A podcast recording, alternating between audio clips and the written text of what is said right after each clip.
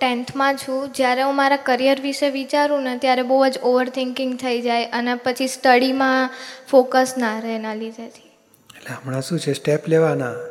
પરીક્ષા સુધી આ ભણી લો ને. પછી ફ્રી ટાઈમમાં થોડું વિચારી રાખો. બાકી પરીક્ષાનું જે ભણવાનું હોય બેસો ત્યારે પૂરું ભણી લેવાનું. એટલે એમાં તો પાસ થઈને આગળ નીકળીએ.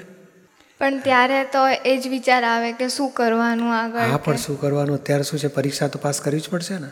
પણ અત્યારે છે ને બધા ટેન્થમાં છું ને તો બધા પૂછે કે આગળ શું કરવાનું છે ને. હું વિચારું છું. તમને કંઈ સારું લાગતું હોય તો મને આઈડિયા આપજો.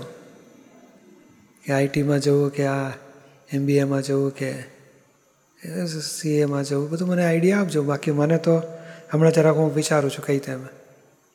અને ત્યાં સુધી આપણું ભણવાનું પૂરું કરીએ. કારણ ભણતી વખતે બે કામ કરવા જશો ના ભણાશે ના કરિયરનું સેટિંગ થશે. એટલે કે જ્યારે એ હોય ને, થોડુંક ભણવામાં રિલેક્સ થવાનું હોય, ત્યારે વિચાર લઈશું કે ભાઈ શું હોઈ શકે. અને આ બધા ઘણા બધા આપણી પાસે બધા અનુભવી હોય ને, એ લાઈન પર ગયેલા, એ લોકોને મળી લો તો કહે છે, આમાં આગળ વધવા જેવું નથી.